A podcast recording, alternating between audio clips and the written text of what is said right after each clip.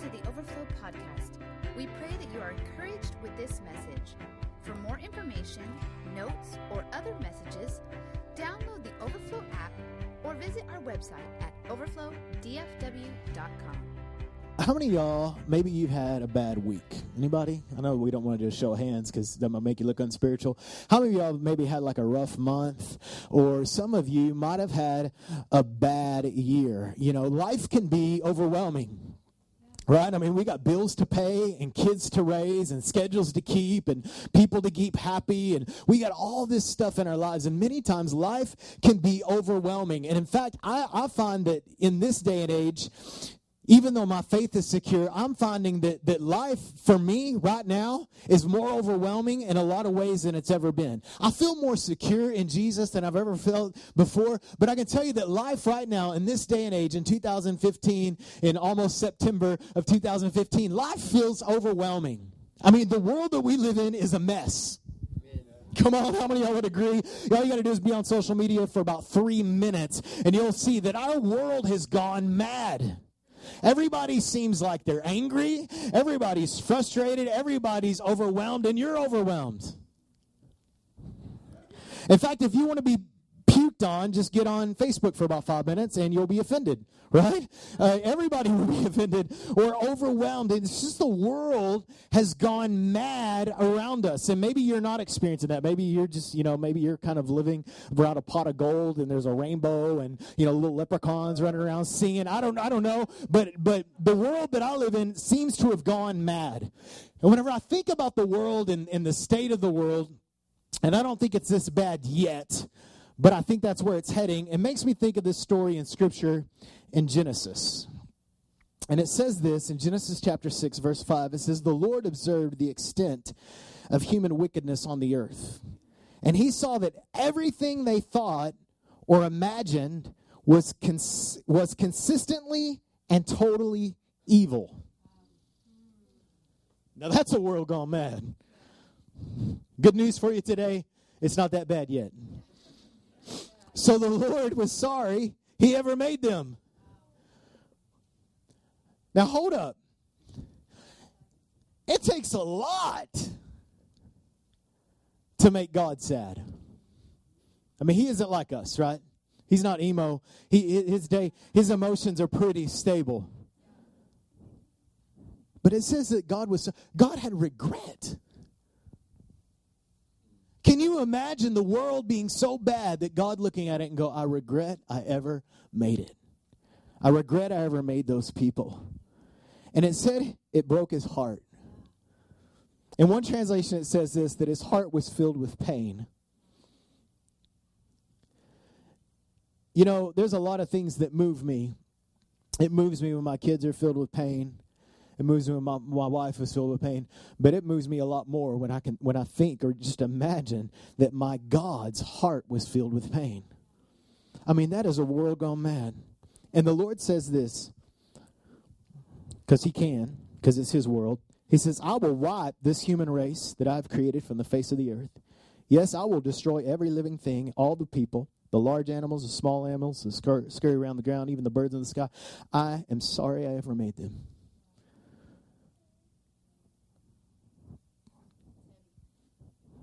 I thought you were going to talk about the good news today. Hold up. And then it says this right here, this nugget. But Noah. Mm. But Noah found favor with the Lord. So God's like, I ain't got nothing to be happy about. And then he goes, because the scripture says that God is looking to and fro the whole earth, seeking whose hearts are completely perfect towards him. And he looks across the earth and he goes, But Noah. And I believe in that moment when it says the, the word favor there could be looked at as, and God smiled. And God saw Noah, and it says, Noah found favor with the Lord. If you guys know this story, right? Um, not the Hollywood story, because they, they did a good job of screwing it up, but but uh, but whatever. I, I, watched that movie thinking, I mean, how bad can it? How, how bad can they really mess it up? Pretty bad. So he used Noah so we, we know the story, right? You guys know the story. If you don't know the story, let me just recap it for you. So God uses Noah, the only righteous man that he could find on the earth, to preserve the human race.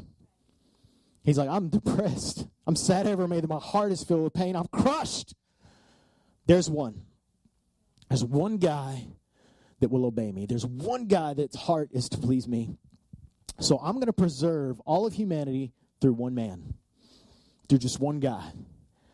So God comes and he speaks to Noah and he lays out this plan to build this boat that would have animals and they would all get on board and Noah would be on you know, on this refuge, if you will, while the earth is flooded and God cleans the planet.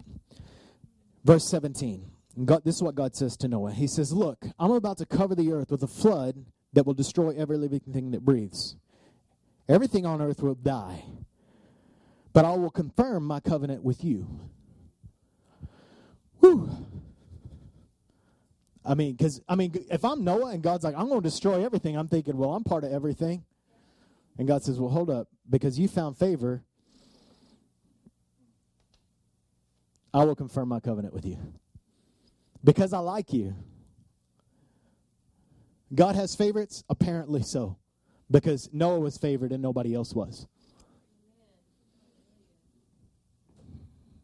Now, there was some responsibility on humanity for that favor.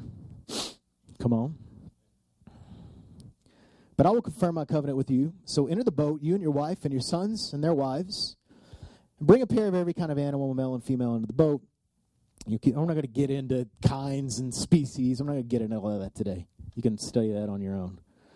You'll, you'll love that you'll have fun with that, and we'll have lots of questions and conversations based upon all that. Pairs of every kind of bird and every kind of animal, every kind of small animal that scurries along the ground. Love that. Even like the scurrying ones. You, are are you like me? You wish that he would lift them out. All right, the scurrying ones. Okay. No, all right. I'm alone on that. So we'll come to you and be kept alive. And be sure to take on board, board enough, on board enough food for you and your family and for all the animals. And this is what it says So Noah did everything exactly as God had commanded him.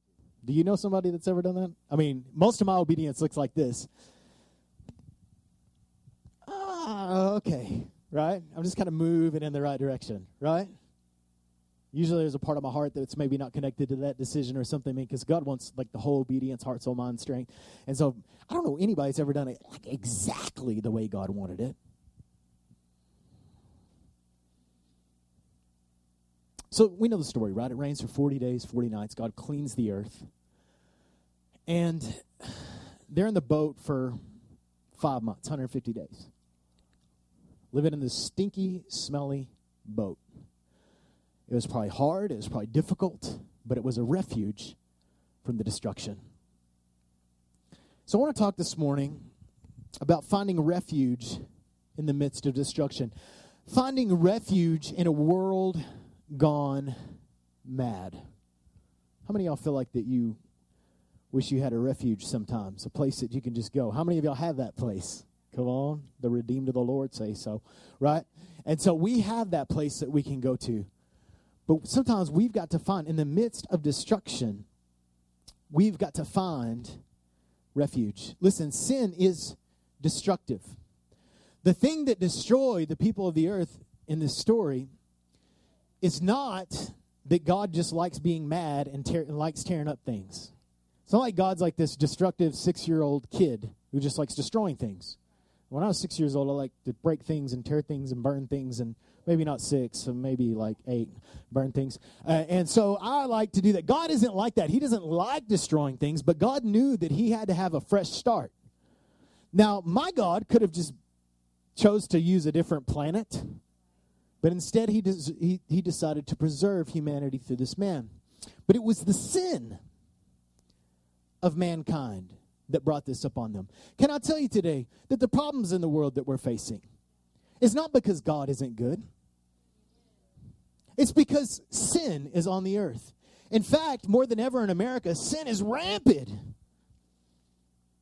and dismissed and just overlooked and ignored. But can I tell you, no matter how long we ignore it, you can have Coke on the label of the bottle, but if you're drinking poison, it's going to destroy you. So don't matter what we call it, at the end of the day, sin is destructive. Sin destroys lives. God doesn't destroy lives. Sin destroys lives. And it's important for us to understand in this narrative that God was only destroying because of sin. Sin is what brought the destruction.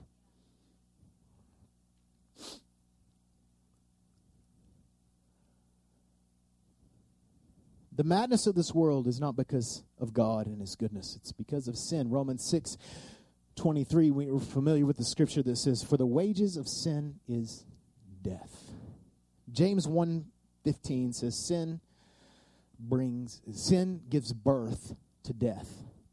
I heard years ago that in the, in the Spanish translation, that word there, sin, is actually torment. And it says, Sin bears within itself punishment. How many of you have ever done something stupid and what you did was stupid? That's what was falling back on you. But many times, what we do is we make stupid decisions. It brings death because, as Brooke was saying earlier, we reap what we sow. And so we make foolish decisions. We reap the repercussions of that, and we go, God, you're not good. And we blame God. Or someone else sins against us, and we blame God. Sin's to blame here. Sin's to blame here. So, finding refuge in the midst of destruction, we have this sin issue on the planet. So, how do we find refuge? Well, number one, we got to recognize that God always has a plan to preserve people for his purposes. God always has a plan. God always has a refuge. There's always an escape route with God. There's always a way out of your troubles, of your difficulties. There's always a purpose Maybe God didn't bring the difficulties, but God is so good and such a great master planner that He can take your negativity and, and bring something good out of it. That's how good my God is. Listen, so God had a plan. Now, how many of you know now? The plan was Noah, right? I mean, the only one he could find, but now the plan is Jesus. Jesus is the plan. What are we going to do about all the sin in the world? Are we going to, you know, are we going to march around with signs? Are we going to go out and criticize people? Are we going to write blogs? Are we going to hammer social media? What are we going to do? There's nothing you can do. There's only one person that can deal with sin Jesus. So God always has a plan to preserve his people for his purpose. So what is God's plan? God's plan is Jesus. It's good news. It's the answer, it's the solution. It's good news. Everybody say good news. See, the gospel is the good news. When we talk about the gospel, we're saying we got good news, not bad news. The bad news is the world we know. Right? You wake up, boom, right there. Something like 84% of people that have a Facebook account, the first thing they do in the morning is look at their Facebook page. I mean, oh, it's a terrible way to start your day because all you're going to get is a bunch of bad news. But my God has a plan, and the plan is Jesus. First John chapter 4, verse 9. God showed how much He loved us by sending His one and only Son into the world so that we might have eternal life through Him. This is real love. Not that we loved God, but that He loved us and sent His Son as a sacrifice to take away our sins. I don't know what I'm going to do. I've made a mess. So did I. We've all done it.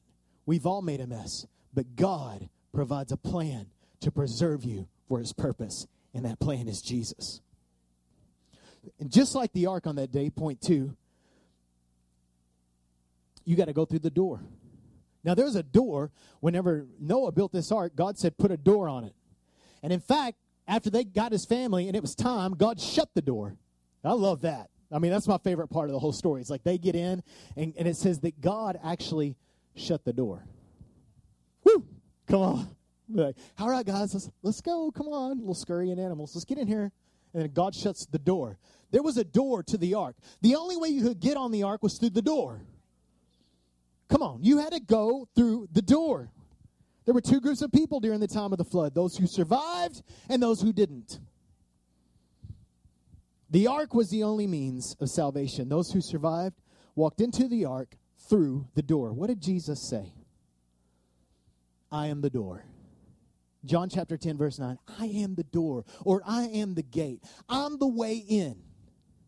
Then he says this, we're familiar with this scripture, John chapter 14, verse 6, because many people would say, especially in this day and age, well, Jesus is a way. No, no, no, no, no. Jesus is not a way. Jesus is the way. That's why he said, I am the way, I am the truth, and I am the life. I'm not a way. No, no, no. He's the way. The only way to get to the Father is through Jesus. It's just like when you walked in this building today. You couldn't come through the back door. The back door is locked. You couldn't come through this door. This door is locked. It's not going to be locked in a little bit. You can get out that door, but you can't get in through that door. You had to come through that door right there. All the people in this room today, all 70 plus people in this room today, they all had to come through that door right there. It's the only way in. And Jesus is the only way to life. He's the only way to the Father.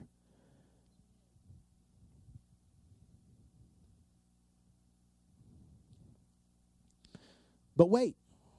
Number three. But wait. Only the righteous can come in.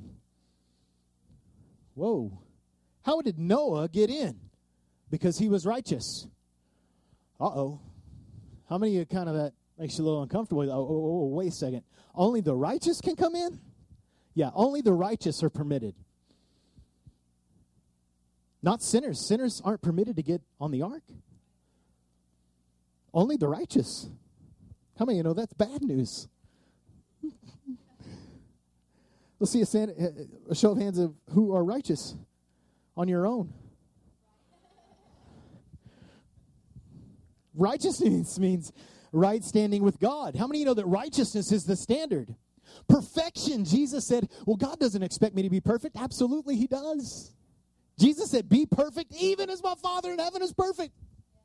Whoa, that's a high standard. Perfection, righteousness, right standing, justification before God. That's bad news.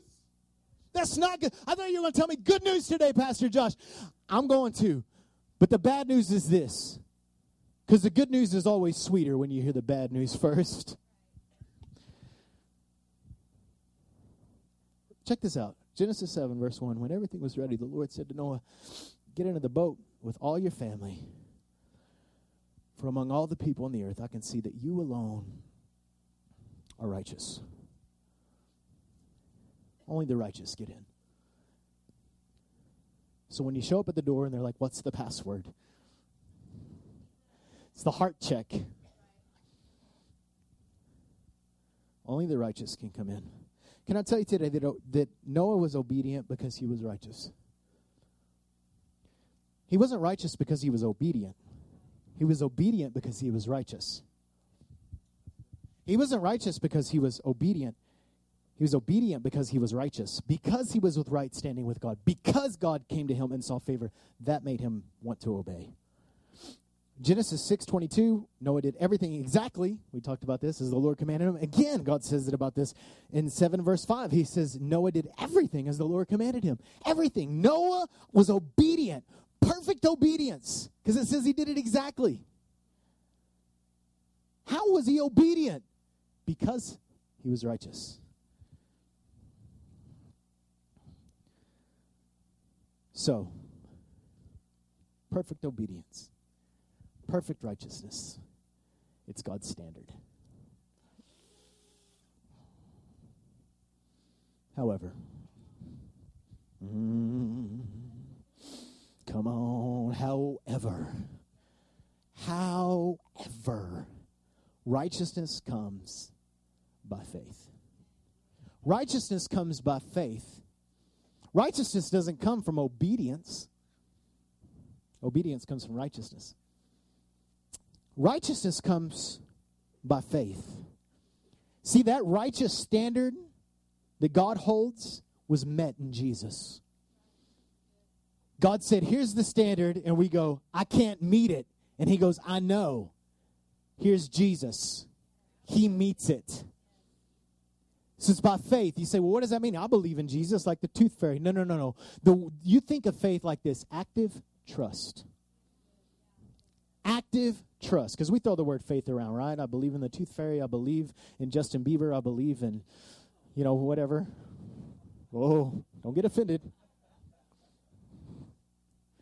I believe I can fly. I believe I can touch the sky. Okay. No, no, no. We're talking about, maybe you can. Awesome. Good. Sorry. The standard is met in Jesus. Jesus met the standard. Jesus became the standard. It's hard, it's impossible. So, what am I going to do? I'm going to trust Him. I'm going to trust Him with everything. I'm going to trust Him with my past. I'm going to trust Him with my present. I'm going to trust Him with my future. I'm going to trust Him. It's called Lordship. Right? We like the Savior part, we don't like the Lord part. But you can't get rid of that. In fact, if you're going to be your own Lord, you're going to have to figure out how to be your own Savior too. Just say that. Because hmm. we're talking about trust, and that's who He is. He is the King of Kings, He is the Lord of Lords. So, am I going to trust Him in that? Am I going to yield myself to that? Am I going to trust? Well, this is what I like. I thought you were trusting Jesus. This is the way I am. I thought it was about Jesus. Hmm. Righteousness comes by faith. Noah was righteous. How was he righteous? Because he had faith. Check this out Hebrews chapter 11, verse 7. It was by faith. Don't you love that all the scripture points to one point in time? all scripture points to Jesus. It's all turning back around to Jesus, all of it. It was by faith. Sorry, I got a little jam in me from the back. Little kid flowing. All right. That's about that's all I got though. Can ask Leslie. You move that shoulder good. I'm like, yeah, just as long as I don't get my feet into it. All right. All right. It was by faith, faith, that Noah built a large boat to save his family from the flood. He obeyed God, who warned him about things that never happened before. You understand? When God came to Noah, he said, Noah, I want you to build a boat. And he's like, Wait, a what? He's like, A boat. Okay. Why? Is that because it's going to rain? What's rain? It never rained before. It's never rained before, right? Nothing had ever happened before like that. So he's like, water's going to come, f- flood up from the bottom of the earth, is going to fall from the sky. The earth's going to be flooded. He's like, okay. Actually, he was more like this, yes, because he did it exactly how God said. That's the thing I hate about the Noah film is they made Noah look to be this like psycho guy who didn't really love God. But if he did everything exactly the way God wanted to, then he did it with a joyful heart. Because obedience is heart level. That's what Jesus came to show us. He didn't just grin and bear it. He wasn't psycho. He's full of faith. You can't separate faith from intelligence. We think, well, you have faith, you don't have intelligence. No, no, no. They work together. That's why we love God with all of our mind. By his faith, Noah condemned the rest of the world, and he received the righteousness that comes by faith. So he is obedient because he was righteous, but he was righteous because he believed. He was righteous because he trusted God. Do you understand, gang, that it's all just about trusting Jesus? No matter what the paycheck says, no matter what the bill collector says, no matter what the doctor says, no matter what the shrink says, no matter what your mama says or your kids are saying, at the end of the day, we're just trusting Jesus. And we're not real spiritual. We just got to do it because we don't have any choice. I'm desperate for Jesus. And you know what I found? Is he runs Josh Brown a lot better than Josh Brown runs himself. Because when Josh Brown is running his life, he screws up royally. But whenever I surrender to Jesus, it's just a better ride. Oh, that we would be convinced that he is good.